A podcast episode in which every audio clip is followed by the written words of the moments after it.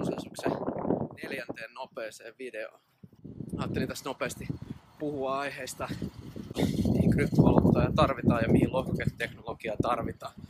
Tämähän on semmoinen hyvin perustavanlaatuinen kysymys, mitä suuri osa ihmisistä ei vielä ehkä ymmärrä tai näe tarvitsevansa näitä kyseisiä tuotteita mihinkään ja ymmärrän se varsin hyvin, koska tällä hetkellä käyttö on hyvin rajallista.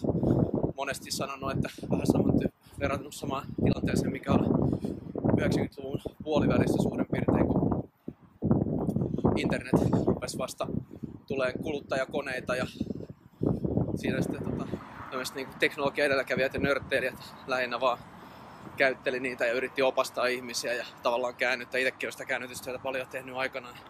Nyt sitten vasta vuosia myöhemmin aletaan olla siinä tilanteessa, että joka ikinen osaa käyttää nettiä. Mun mielestä vähän sama juttu kryptovaluutossa. Että se, miten, mihin kryptovaluuttoja tarvitaan, minkä ongelman se ratkaisee, on se oikea kysymys. No, ensimmäistä kertaa ihmiskunnan historiassa meillä on työkalu, joka mahdollistaa niin työnteon ja arvon säilyttämisen ilman, että siihen voi kukaan kolmasosapuoli puuttua.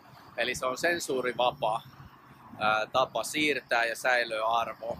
Ja tämä on tärkeää minkä takia? No se on tärkeää esimerkiksi sen takia, että jos on tiettyä mieltä, mitä esimerkiksi joku tietty valtiollinen taho tai mikä tahansa taho ei, ei tykkää, niin tulevaisuudessa kun digitaalista rahaa ja digitaalista identiteettiä, passeja ja muuta, niin identiteetti voidaan tavallaan sammuttaa, jos, jos tota, tai sun varat voidaan jäädyttää, jos teet jotain, mikä vähän poikkeaa sitä yleisestä linjasta.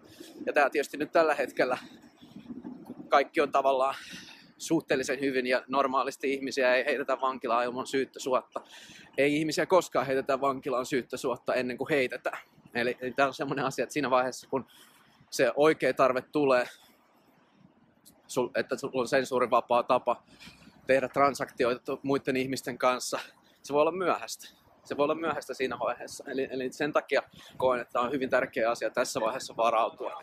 Ja, ja että muistaakseni Satoshi, joka on Bitcoinin alkuperäinen kehittäjä, niin sanoi, että kannattaa hankkia pieni määrä Bitcoinia siltä varalta, jos siitä tuleekin joku juttu.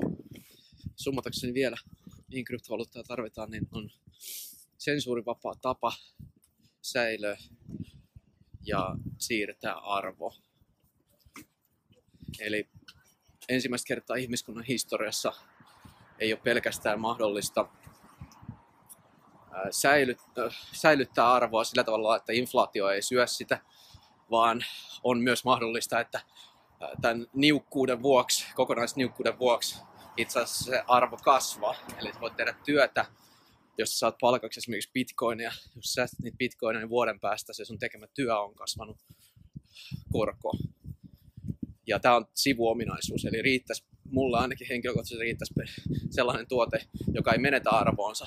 Jos teet töitä ja sä säästät sen arvon johonkin sun säästötilille, niin siihen ei koske inflaatio, siihen ei koske mikään kolmas puoli, pankki tai valtio, vaan se on täysin sun omissa, omissa näpeissä. Eli sensuurivapaa tapa siirtää ja säilyttää arvoa. Mun nimi on Nikola Omanen ja tää oli konsensuksen neljäs nopea video. Toivottavasti tästä oli apua ensi kertaa.